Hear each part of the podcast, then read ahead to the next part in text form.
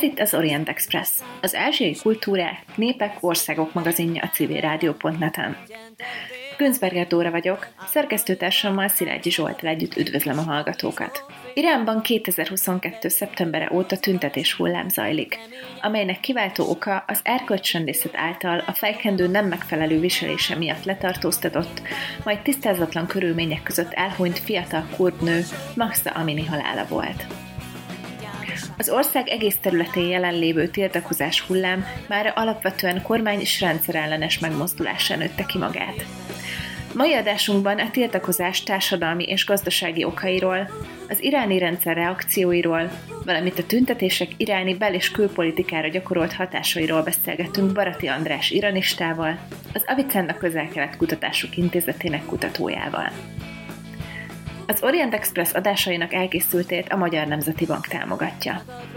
Felhívjuk hallgatóink figyelmét, hogy adásaink nem csak a civilrádió.net-en hallgathatók, hanem podcastként az interneten is. Az expressorient.blog.hu oldalon, a YouTube csatornánkon, valamint a Soundcloudon, a Spotify-on, az iTunes-on és a többi podcast alkalmazásban. Méghozzá bárhol, bármikor, bármilyen kütyüvel. Mai vendégünk Barati András, az Avicenna Közel-Kelet Kutatások Intézetének kutatója. Köszönjük szépen, hogy elfogadtad a meghívást, és itt vagy velünk. Köszönöm szépen a meghívást. A témánk tehát Irán és az iráni események, pontosabban a 2022. szeptembere óta tartó tüntetés hullám, amit egy kurd nő Max Amini halála váltott ki, gyanús körülmények között halt meg, az, hogy pontosan mi történt vele, az tisztázatlan. Miért pont most van ekkora tüntetés hullám Iránban?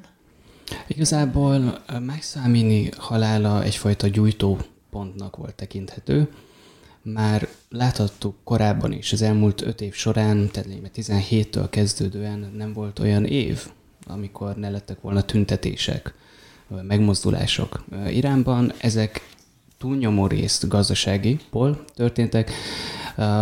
Egyrészt ez köszönhető volt annak, hogy Rohani elnök a kedvezményes deviza váltást eltörölte, ennek köszönhetően az élelmiszer árak az egekbe szöktek, úgyhogy egyértelműen emiatt vonultak elsődlegesen az utcára az emberek, de természetesen a, a, a társadalmi a háttere ennek, a, a társadalmi sérelmek, úgymond ezek mindvégig rendkívül súlyosak voltak, és ez egészen addig fokozódott, még nem pont Maxa Amini esete, ami egyébként nem egy, egy egyedülálló eset volt, ebből több is volt korábban hasonló, Ráadásul az, hogy pont egy kurd hölgyről beszélhetünk, ennek köszönhető, hogy pont most ekkor. És ez volt az a bizonyos gyújtópont, ami ezeket a tüntetéseket okozza, okozta.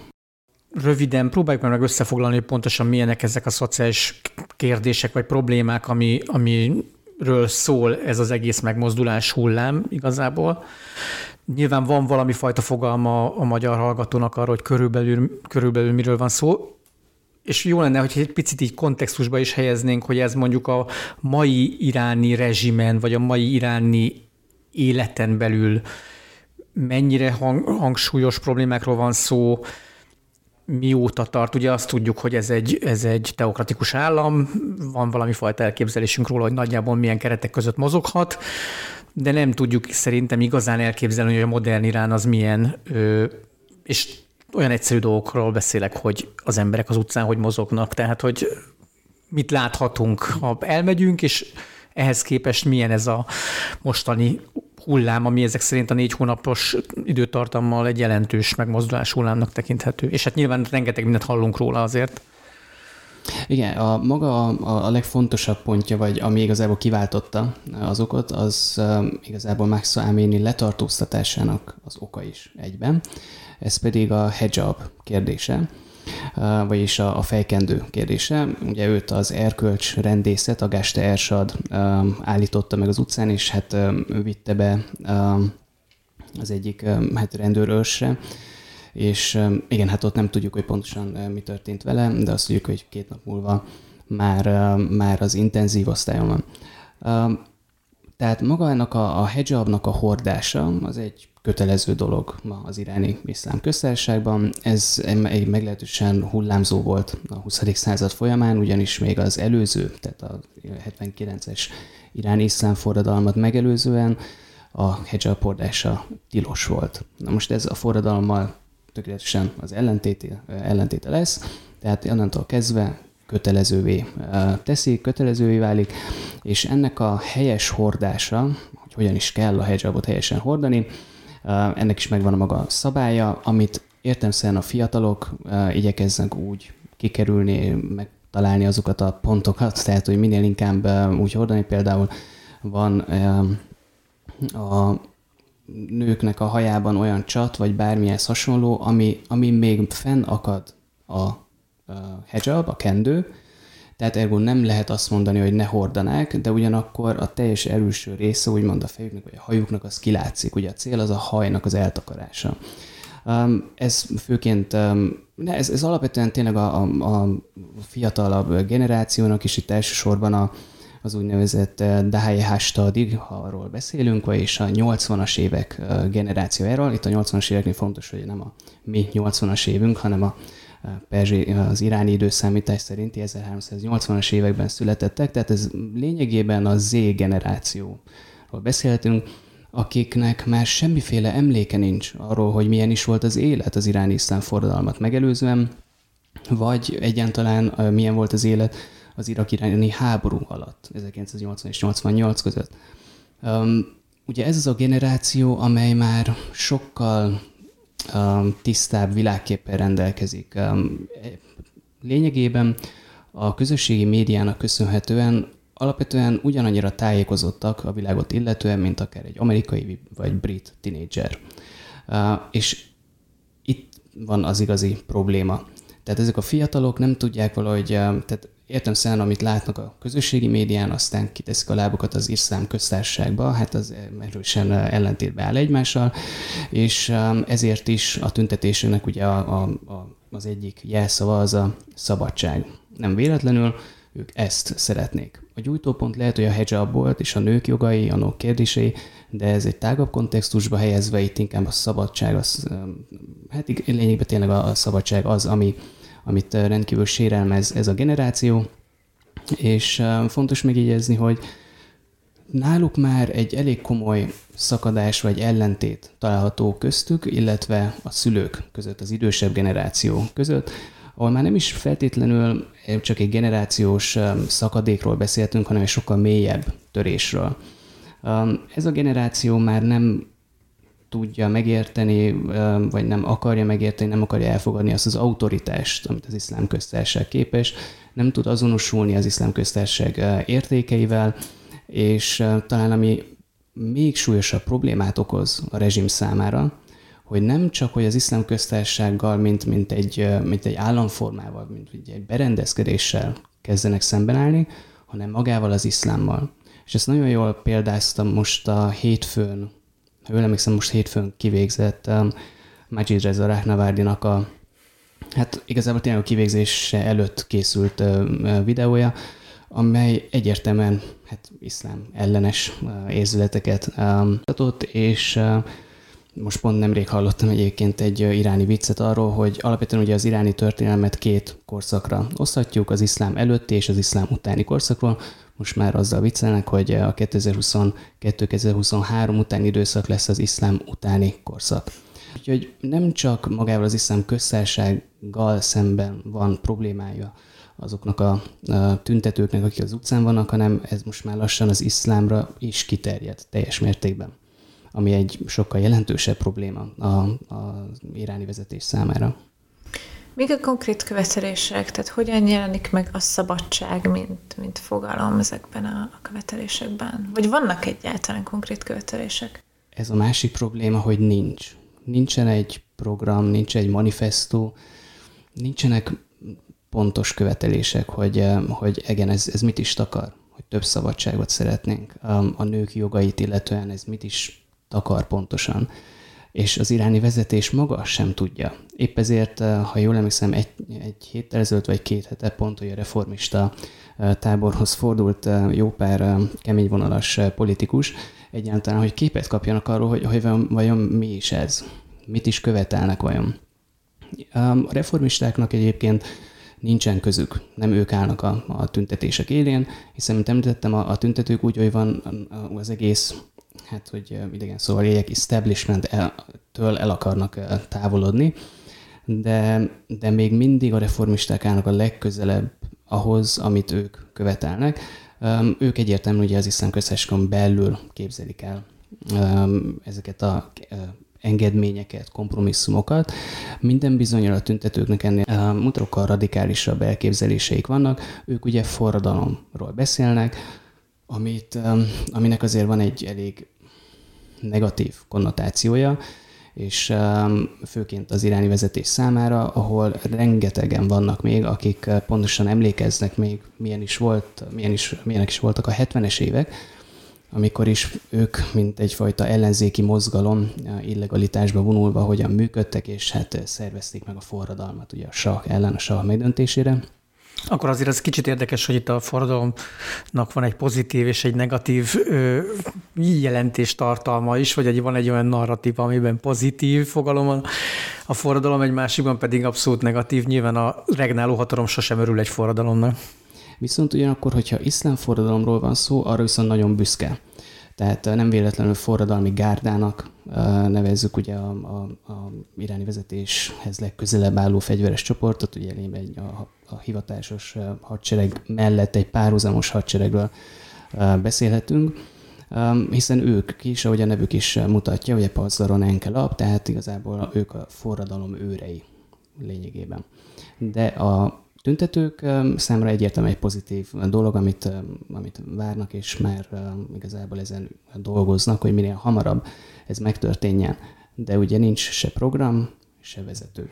Igen, hogy azért ez nem egy, ez, ez egy problémás helyzet abban a szempontból, hogy abban a pillanatban, hogy ennek a mozgalomnak lenne egy vezetője, az, azzal szemben, vagy azokkal szemben egészen határozottan felléphetne a, az iráni, mostani iráni hatalom, gondolom én, a, amelyik nem mondjuk a, a türelméről, bölcsességéről és, a, és arról híres, hogy nagyon óvatosan és a, a, a, az asztalok mellett döntene el ilyen, vagy beszélne meg ilyen kérdéseket, nem? És pont itt van a másik probléma, hogy mivel az iráni vezetés emlékszik arra, hogyan is hát lényegében hozta össze az iráni iszlám forradalmat, ezért pontosan tudja, hogy mekkora szerepe volt annó Khomeini ajatollaknak és az ő, és az ő alakjának, mint a forradalom vezére, a forradalom vezetőjének.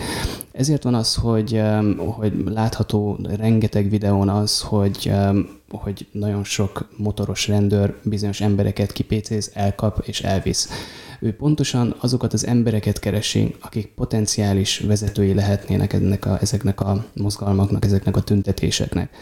Úgyhogy a, úgymond a múltbeli tapasztalatokat így tudja kamatoztatni. Emellett igen, valóban, hogyha az ember meghallgatja, elolvassa a jelenlegi iráni felsővezetésnek a, a nyilatkozatait, akkor egyértelműen látja azt, hogy nem hajlandóak kompromisszumra, bármi, ami nem az agresszió, azt ők gyengeségnek ítélik, és ez, ez egy jelentős akadály annak, hogy bármiféle változás um, alakuljon, um, változás jöjjön, illetve ha engedményeket tennének például a hijab kérdésében, azt az irányvezetés, akárhogyan nézzük, mindenképpen arcvesztésnek fogja felfogni. thank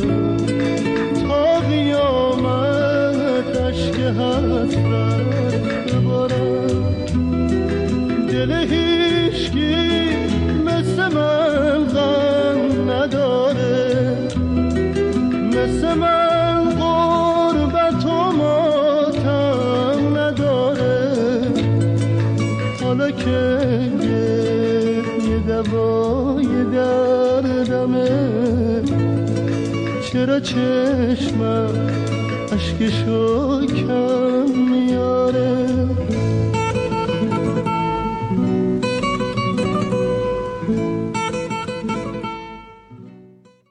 Itt továbbra is az Orient Express. Folytatjuk a beszélgetést Parati András ironistával. Nagyon merevnek és rugalmatlannak írod le ezt a rezsimet. Ennek ellenére viszont azért felmerült, ha jól emlékszem, nagyjából egy hete Mohamed Jafar Montazer iráni főügyész jelentette be azt, hogy az erkölcsöndészet feloszlatása a napi renden van az iráni iszlám köztársaságban, és utána felmerült az a hír is, hogy a hijab kötelező vétételét, illetve a hijab kötelező hordását is feloldják. Erről lehet tudni valamit? Vagy ez tényleg csak pletyka volt? Ez egyelőre még csak pletyka szintjén van meg. Az biztos, hogy a, a közösségi médiának köszönhetően az már látható, hogy egyre kevésbé tartják be. Tehát maga ez, a, ez az úgynevezett erkölcsrendészet, hogyha fogalmazhatunk, vagy fordíthatjuk így, egyre szabadabban kezeli a hijab hordásának a kérdését. Tehát sokkal kevesebb a letartóztatás, sokkal kevesebb hát, járókerült zaklatnak. Ezzel viszont ezt én nem valamiféle engedménynek tekinteném, hanem egész egyszerűen valamiféle taktikai visszavonulásnak, amíg nem hallunk semmi ö, konkrétumot magától a legfőbb vezetőtől, Ali Khamenei ajatollaktól, addig ö, minden csak spekuláció. És már, már pedig ő a beszédeiben jelenleg semmiféle ehhez hasonló vagy erre mutató jelet ö, nem láthatunk a beszédeiben, nyilatkozataiban. Akkor ha már erre, erre utaltál, akkor hagyd fel azt a kérdést, hogy tudjuk-e, hogy milyen a döntéshozatali rendszer most az iráni kormányzatban, hogy pontosan hogy zajlik ez, mennyire meghatározó az egyszemély vezetés? Alapvetően ugye az iráni rendszer, maga ez az iszlám köztársaság, mint egy teokratikus um, berendezkedés. Itt alapvetően megvan a három hatalmi ág, mindegyiknek az, az um, élén egy vezető, tehát megvan a végrehajtói hatalmi ág, aminek ugye most Raisi, az elnök a feje, ott van a törvényhozásnak a parlament házelnöke, aki jelenleg Kalibaf volt teheráni polgármester, illetve ott van Mohsen Edzsei, aki pedig a, az igazságügynek a feje. Na most a legfőbb vezető pedig a három hatalmi ág fölött áll. Tehát alapvetően minden döntés az rajta keresztül kell, hogy menjen, viszont természetesen úgymond hát alkotmányos fékek, ellensúlyok azok nincsenek vele szembe, vagy az ő pozíciójával kapcsolatban.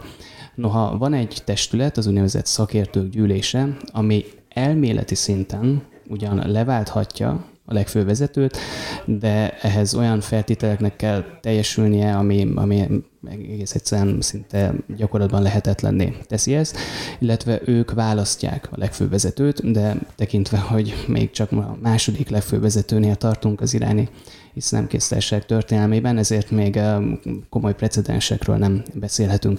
Tehát minden döntés az alapvetően a legfőbb vezető jóváhagyásával történik, vagy tőle ered. Hogyan fenntartható a rendszer? Mi az, ami ennek azért nagyon jelentős és sokadik tüntetés hullámnak, aminek az egyértelmű üzenete az, hogy ez így nem jó. Tehát hogyan, hogyan tartható össze, mi tartja össze még a mostani iszlám köztársaságot? Az egyik legfontosabb legitimációs eszköze az iszlám köztársaságnak azok a választások. Uh, úgyhogy ebből a szempontból talán, talán még e, erre mondható, hogy, uh, hogy talán a legfontosabb legitimációs elem, uh, amit gyakran ki is használnak, hangsúlyoz az iráni vezetés. Nem is annyira fontos számukra az eredmény, azt már ők egyrészt úgy is tudják, hogy mi lesz, hanem inkább a részvétel. Tehát mindig az sokkal hangsúlyosabb, hogy mekkora volt a részvételi arány, mint hogy most ki, mikor, mennyi százaléka, hogyan nyert, és a többi. Hiszen ez ad számukra valamiféle legitimációt. Úgyhogy az iráni egyébként az egyik legsűrűbben választásokra járó nemzet. De akkor ezek a választások tulajdonképpen azt a fajta legitimációt is adják egyrészt, hogy a kormányzat valamilyen módon ugye tud hivatkozni ezekre, ugyanakkor el is várják a az állampolgároktól, hogy ezen részt vegyenek? És aki mondjuk kilép a rendszerből, az nem vesz részt a választásokon, ha nem vesz részt a választásokon, az abban, ez annak a bizonyíték, hogy kilépett a rendszerből, tehát ilyen értelemben akár még szankcionálni is lehet? Rendszer ellenesnek tekinthető? Szerintem lehetne, de alapvetően nagyon sokan mennek választani. Most pont a legutóbbi választás, ez, ez mondjuk éppen nem ezt mutatta, de hogyha van olyan jelölt, mint például annó még ugye 2013-ban volt Hassan Rouhani, aki aztán két cikluson keresztül elnök volt, akkor az óriási tömegeket tud mozgósítani. És ezért fontos, ezért fontosak a választások, hiszen igen, ez lesz a hivatkozási alap, amire elmondhatják, hogy tessék, megvan a támogatottsága a rendszernek. Mitől volt olyan népszerű Rouhani? Egyrészt kívülállóként jött, um, az neve az szinte teljes mértékben ismeretlen volt 13 előtt. Ugye különböző, um, hát nem éppen a reflektorfényben lévő pozíciókat töltött be, uh, pedig lehetett volna, hiszen azért ő volt annó még a legelső uh, tárgyaló az E3 és Irán között a nukleáris tárgyalásokkal kapcsolatban, aztán később a Nemzetbiztonsági Tanácsnak volt az elnöke. Úgyhogy alapvetően ezek nem, nem voltak, nem, például nem Teherán polgármestere volt, mint mondjuk Ahmadinejad vagy Kalibaf, tehát nem egy olyan pozícióból jött, illetve ami nagyon fontos még, hogy minden választás megelőznek a választási viták, és ezt nagyon szívesen sugározza az iráni állami tévé. Na most a legelső szereplése Rohaninak már meghatározó volt, senki nem ismerte őt, nem tudta, hogy kicsoda, um, nagyon kedvesnek tűnt. Na most rögtön az első vitán kiderült, hogy mindenkibe, hát mondhatom úgy, hogy beleállt, uh, és rendkívül, rendkívül agresszíven és uh, támadólag. Ez értem szerint mindenki számára szimpatikus volt, hogy egy, um, hogy egy meglehetősen um, hát a lakosság által a legtöbb jelöltet eléggé korruptnak tekintették, és akkor jött ez a kívülálló, aki ráadásul főleg, főleg a külpolitikát tekintve rendkívül, hát mondhatjuk, hogy mérsékelt irányvonalat képviselt, viszont nem társadalmi a kérdés ebben, ami például fontos. De a külpolitik kérdésében igen, és ez bőven elég volt ahhoz, hogy, hogy óriási támogatottságot nyerjen, és hát két cikluson át. És ezt meg is tudta őrizni, igen, négy évvel később, aztán 17-ben is. Ezzel szemben Raisi elnök? ő igazság szerint nem, hát nem mondhatjuk, hogy nem a lakosság választotta őt, hanem az iráni vezetés választotta őt.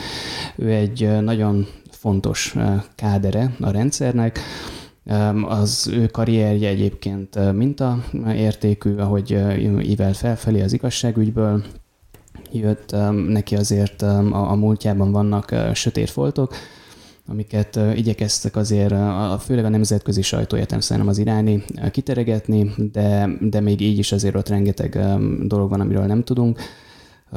Minden esetre az ő népszerűsége közel sem akkora. Tehát a választáson talán 50%-ot alig ért el a részviteli arány, és hát azért nem nyerte el a népszívét. Lehet azt mondani, hogy akkor ő a rendszer válasz a Rohanira? Tehát, hogy volt valaki, aki a rendszer... Rohani is a rendszer kiválasztottja volt, Aha. mert nélküle nem nyert. Tehát a, a rendszer nélkül egész egyszerűen nem lehet nyerni. Ez annak köszönhető, hogy is van egy másik fontos testület, ez az őrök tanácsa, aki minden egyes elnök jelöltet előtte megvizsgál úgymond a hátterét, és a végén majd aztán előállnak egy listával, hogy kik lesznek majd elnökjelöltek, kik lesznek választhatóak. Ugye nagyon fontos, hogy ugye, még korábbi választáson például Khomeininek az unokáját is sikerült például kiszűrni erről a listáról, mert azon az, vagy azzal az okkal, hogy a, úgymond a vallási háttere nincs meg hozzá, vallásjogi képzettségi háttere nincs meg hozzá.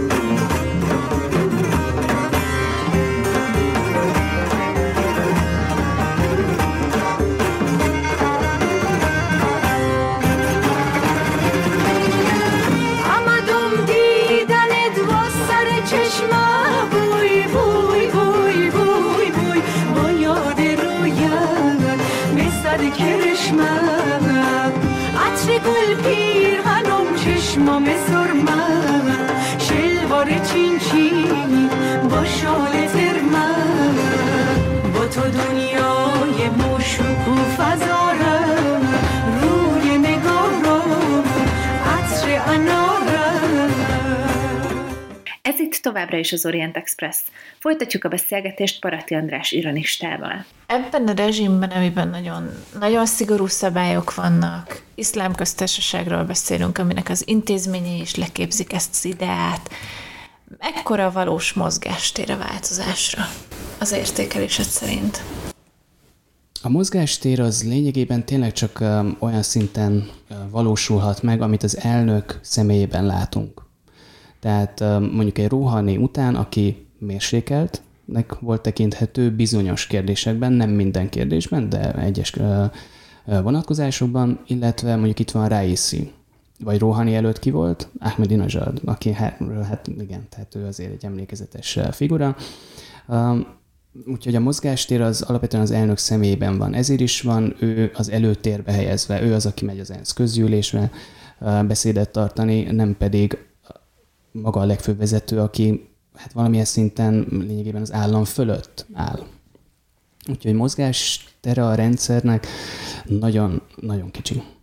Innen nézve feloldhatatlan ellentét, vagy, le, vagy tehát a konfliktus szerintem feloldhatatlan. Az a kérdés, hogy lehet-e válasz, változtatni ezen a, ezen, a, ezen a rendszeren? Tehát bennem ez merül föl. Nyilván kívülállóként beszélek erről, vagy kívülállóként teszem fel ezt a naív kérdést, de hát mennyire monolitikus ez a teokratikus berendezkedés? Muszáj lesz változtatni, mert alapvetően nem politikai kérdésekről van szó. Tüntetésének számtalan oka van, úgyhogy ebből kifolyólag például az, hogy a választási rendszer sem igazán fair, ez ugyanúgy a része. De jelenleg inkább a, a társadalmi problémák azok, amik a felszínen vannak, úgyhogy ebben lehetne egyébként engedményeket adni, vagy kompromisszumokra jutni, de erre az iráni vezetés jelenleg még nem mutat hajlandóságot. Úgyhogy még ha el is halnak a tüntetések, a sérelmek nem fognak csak úgy eltűnni, úgyhogy a társadalomnak az a, azok a szegmensei, amik már kiábrándultak a rendszerből, azok továbbra is hát, csalódottak maradnak, és ezzel még inkább úgymond a, a, a társadalmi tőkéért fogja elveszteni a, a rezsim. Egy kicsit beszéljünk meg arra, hogy hogyan reagál a rezsim a tüntetésekre, mert amennyire ez innen jó messzire irántól látszik, azért ez közel sem egységes. Erről tudsz egy pár szót mondani? Sokkal látványosabb és sokkal agresszívebbnek mondható ez az iráni Kurdisztán tartományban, illetve Szisztán Belugisztánban. Ugye mindkét régió rendkívül problémákat okoz a jelenlegi vezetésnek. Szisztán Belugisztánban ugye alapvetően beludzsok lakják többségében, akik szunniták, illetve iráni Kurdisztánban is azért főleg szunniták laknak, úgyhogy ez mind a két régió egy elég komoly kihívást állít a, a rezsim elé, és pontosan ennek köszönhető hogy ott azért sokkal keményebben nyúltak a, a tüntetésekhez, főleg meglepő volt Belugisztánban az úgymond az agresszió mértéke, de láthattuk, hogy a, talán a legelső olyan alkalom, amikor maga a forradalmi gárda is megjelent, az pont iráni Kurdisztánban volt, ahol egyébként expliciten ki is jelentették, hogy már pedig itt most komolyabban fognak fellépni, és jelentek meg komoly járművek, illetve maga a forradalmi gárda is. Ezzel ellentétben Teheránban nem lehet ezt ezzel találkozni. Természetesen ott is ugyanolyan keményen leverik a tüntetéseket, és próbálják feloszlatni a tüntetőket, de, de amennyire úgymond a periférián látható, az azért az annak a mértékét nem éri el. Azt tudjuk, hogy mennyi áldozata van ennek a leszámolásnak, vagy van erről bármi információnk, ami megbízható? Megbízható információval nagyon um, nem rendelkezünk, nem igazán, ugyanis um, egy elég komoly információ hiányjal küzdünk. Ennek um, oka az is, hogy rengetegszer lekapcsolják az internetet, az országban, illetve ahol csak tudják, értelmesen ezt próbálják akadályozni, hogy az információ kiusson, de hát igen, tehát pont ahogy említettem, hogy itt egy fiatal generációról beszélünk, tehát mindenki videózik, és próbálja kijuttatni egyből az országból. Elvileg olyan, hát olyan 500 főről beszélhetünk, viszont itt tüntetők és rendfenntartó erők együtt de ez csak egy megközelítő szám, nem tudhatjuk pontosan egyébként. Az teljesen biztos, hogy amit az iráni vezetés ad ki adatokat, az hát ezt nem szabad komolyan venni, hiszen értelmszerűen elfogult, de amit úgymond a nyugati sajtó próbál, az sem feltétlenül tükrözi a, a valóságot. Napvilágot látott a hír egy nagyjából egy hete történt ez is, hogy több tucat tüntetőt halára ítélt a rezsim, és ebből kettőt már ki is végeztek. Ez milyen üzenetet közvetít a tüntetők felé? Ez elég erős üzenete ahhoz, hogy elfolytsa ezt a hát ez, ez is maga az elrettentésnek a része egyértelműen, ráadásul Bocsánat, ilyen... tudjuk, hogy kik, kik voltak ők? Ki, ki a két áldozat? Mind a ketten ott voltak a, a tüntetéseken, ha jól emlékszem, mind a ketten a tízes éveik, tehát ilyen 18 évesek voltak talán, ha jól emlékszem, tehát de ebben nem vagyok biztos. Igen. Tehát mindenképpen nagyon fiatalok. Így van, és mind a ketten, de úgy, hogy van az a tizenvalahány fő, akit, akiket halára ítéltek, ők elvileg részt vettek, vagy, vagy az ő kezük által, vagy hát igen, elvileg miattuk halt meg egy Basiji, vagyis a rendfenntartó erők egyik személye, de, de pontosan ezeknek a körülményeit sem tudjuk, hiszen egyfajta gyorsi, úgynevezett ilyen gyorsított eljárással történt meg a, az ítélethozatal, úgyhogy ennek a hátterét nem ismerjük pontosan, viszont tény, hogy ebből két szemét már ki is végeztek. Arról tudsz egy picit mesélni nekünk, hogy milyen gazdasági hatásai vannak a tüntetéseknek? Ugye ez alapvetően egy, egy civil kezdeményezés volt, teljesen egy alulról jövő kezdeményezés, fiatalok, ahogy már nagyon sokat beszéltél róla, de előbb tehát egy idő után csatlakoztak hozzá például gyárak, olajfinomítókkal szintén be, sztrájkot hirdettek, nem feltétlenül, mennyire én értem, kifejezetten a nők jogainak és a nők helyzetének javítása érdekében, nyilvánvalóan a gazdasági helyzet miatt. Jelentősebb az a pontosan az internettel kapcsolatos mahináció, ugyanis akármikor lekapcsolják vagy lassítják, az óriási bevétel kiesést jelent mind a családoknál, mind pedig magán az államnál. Tehát ezért is nem teheti meg, hogy hosszabb időre ezt fenntartja, mint például a korábbi években. Tehát mostanra már az iráni lakosság, illetve iráni vezetés olyan mértékben függ az internet, hogy ezt egész egyszerűen nem tartatja fenn. Ugye a régióban egészen egyedülálló, ugye a lakosság 85%-a majdnem internet felhasználó. Úgyhogy pontosan talán ebből fakadóan láthatjuk a legnagyobb gazdasági károkat, de hát mellette persze össze kell hasonlítanunk az, hogy a szankciók mennyi kárt okoz. Tehát nehéz elkülöníteni azt, hogy most éppen a szankciók milyen károkat okoznak, az infláció, a, vagy maga a tüntetés, a tüntetések. Ezt nem tudjuk pontosan minek tulajdonítsuk éppen, mikor melyik hatását. Ha már szankciók hogyan változtatott Irán külkapcsolatain a mostani tüntetés hullám? Lehet ezt valahogy mérni? Hát nem, nem pozitív irányba egyértelműen. Sajnos ez talán a legsúlyosabban a nukleáris tárgyalásokon fog ez majd leinkább meglátszani, ami hát lényegében elakadt. Van most próbálkozás ugyan, hogy, hogy újra felvenni a fonalat, és valahogy ezt folytatni és rendbehozni. Most elvileg Irán beleegyezett abba, hogy a atomenergia ügynökségnek az ellenőreit fogadja, de hát ez még teljesen változhat, illetve az, hogy hogyan fogja ez meghatározni a JCPOA, tehát a 2015-ös nukleáris egyezménynek a jövőjét, azt, azt még nem igazán látjuk. Azt teljesen biztos, hogy nem pozitívan, de talán a legnagyobb csapást az egyezményre inkább, inkább itt a, iráni drón export okozza, de ez már egy másik Ami az oroszokhoz téma. megy. Így van, igen. Mennyire gyakorol ez valós nyomást Iránra, főleg amit a tintetések, illetve az emberi jogok kapcsán bevezetett szankciókról tudunk? A szankciók ugye már lényegében a forradalomat követően, tehát 1979 óta vannak, és ezek folyamatosan csak hát gyűlnek, és gyűjtik őket. Aztán ugye ez majd 2005-ben fog egy nagyobb, vagy egy gyorsabb, gyorsabban felhalmozódni ezek a, ezek a szankciók.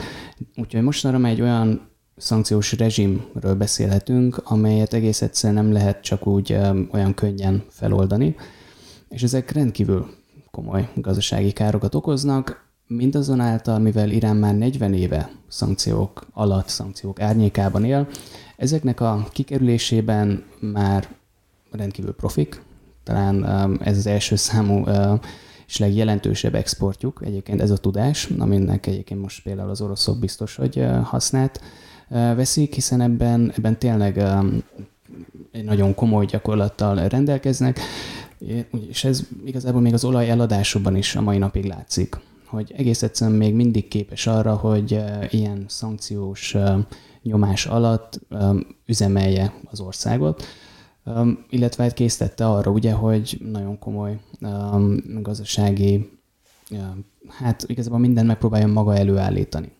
És ebben ugyancsak kimondottan kiváló eredményeket érnek el.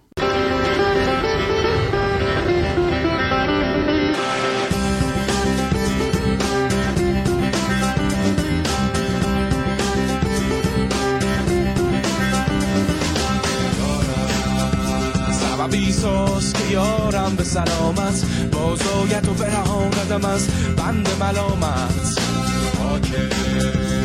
ره آن یار سفر کرده بیارید. تا چشم جهان بین کنمش جای اقامت. که از شهتم راه ببستن. آن خال و خط و زلف و روح و آرز قامت ده دست تو هم مرحمتی کن. فردا که شبم خواهد که زود عشق به دامت درویش مکن.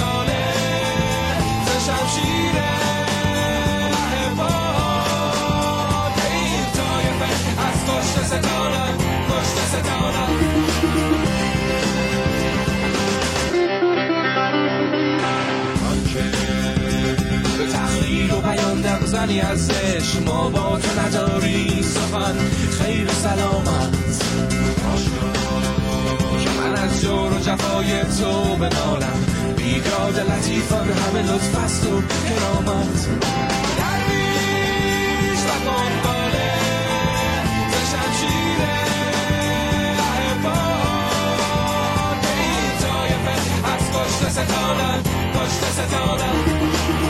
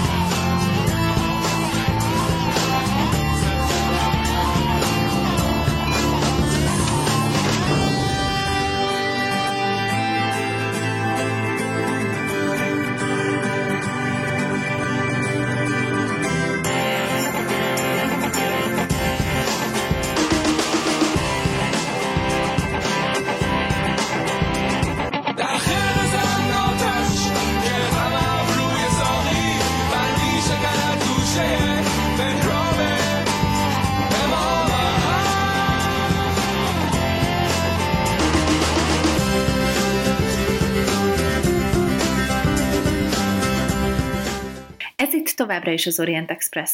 Folytatjuk a beszélgetést Parati András ironistával. Hmm. Hogyan próbál még Irán lavírozni? Tehát hogyan próbálja kikerülni még a szankciós korlátozásokat, amellett, hogy ugye mondtad, hogy igyekszik átállni saját termelésre, ahol lehet? Hát egyrészt maguk a nukleáris tárgyalások is ebbe az irányba mutattak. Ugye Irán soha nem vallaná be értelemszerűen, hogy a szankciók fájnak neki, vagy hogy ez károkat okoz, de egész egyszerűen ennek köszönhető, hogy még képesek az tárgyalóasztal mellé iránt behúzni, és valamiféle eredményeket, vagy, tehát annak köszönhető igazából, hogy az követően, hogy 2016-ban Donald Trump ugye fel kilépett a nukleáris alkuból, ezt követően igazából Irán még mindig valahol reménykedett, hogy ez ettől függetlenül még az egyezmény az, az egyezménynek ez nem jelenti a végét, a szankciós enyhítések azok még folytatódni fognak, ami nem történt. Ugye jó pár évvel később volt csak, amikor elkezdte ő maga is az általa betartott korlátozásokat egész egyszerűen megszegni, felmondani, úgymond. De még mindig ott van a lehetősége annak, hogy, hogy ezt a, az egyezményt valahogy rendbe hozni, mert egész egyszerűen Iránnak fájnak a szankciók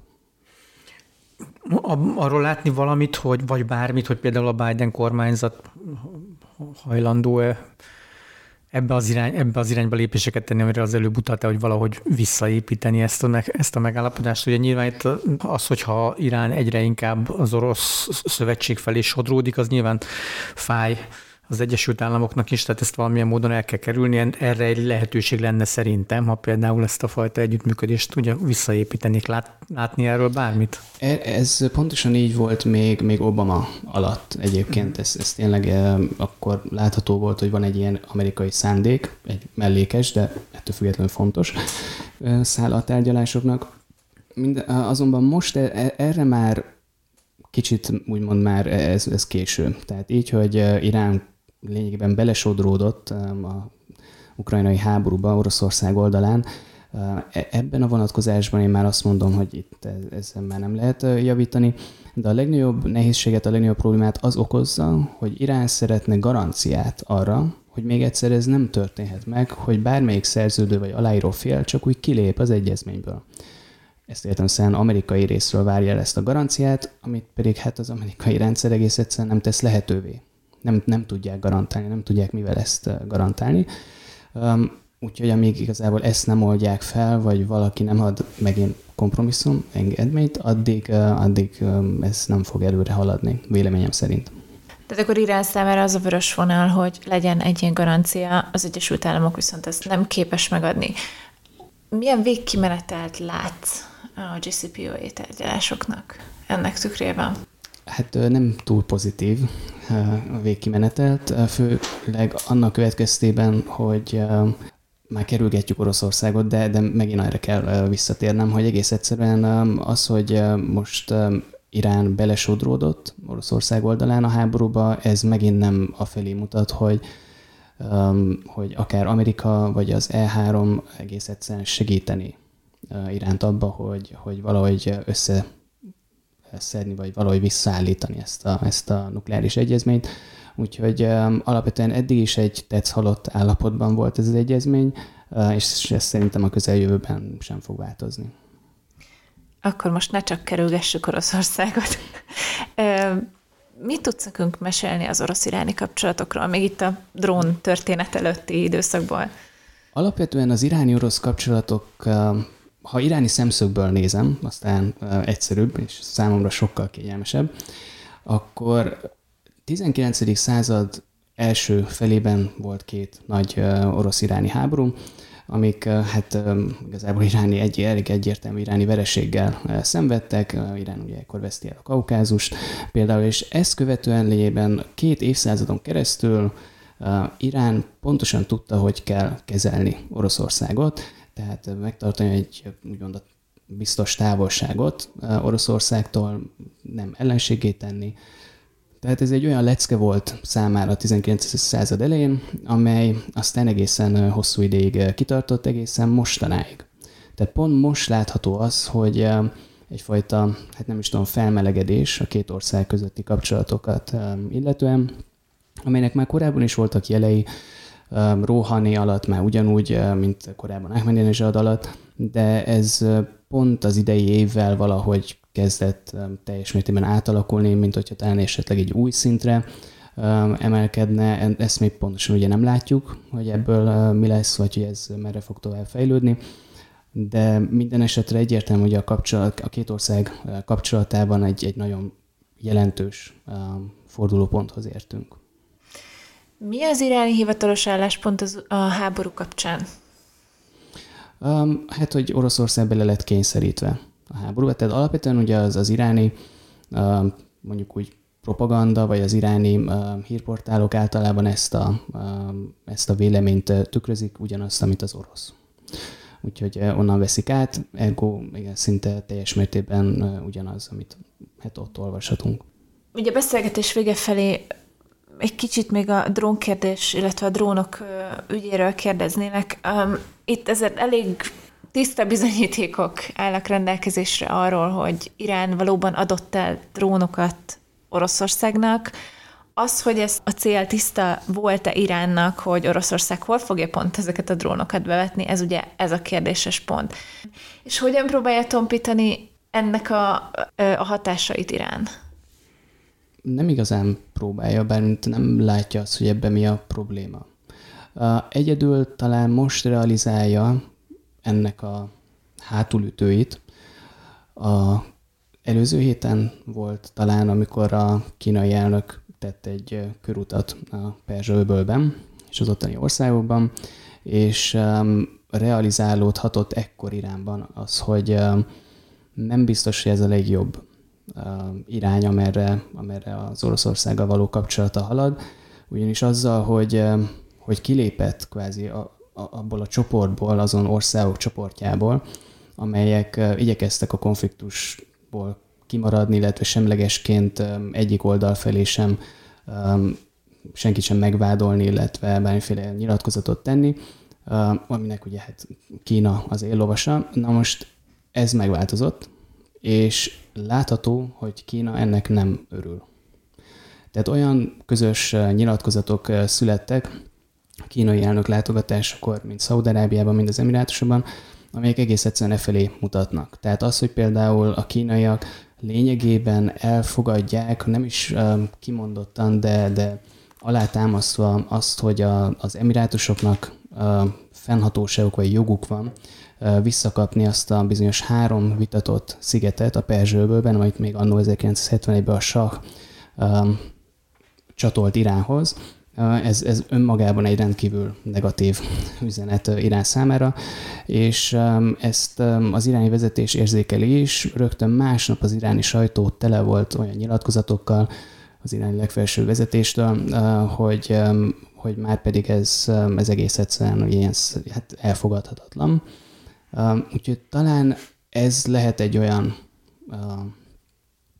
egy olyan pont, amely esetleg arra készteti iránt, hogy az eddig tanúsított magatartásán változtasson, vagy az eddigi kapcsolatain Oroszországgal változtasson, vagy például egész egyszerűen befagyasztja a drón exportot, de erre nagyon kevés esélyt látok.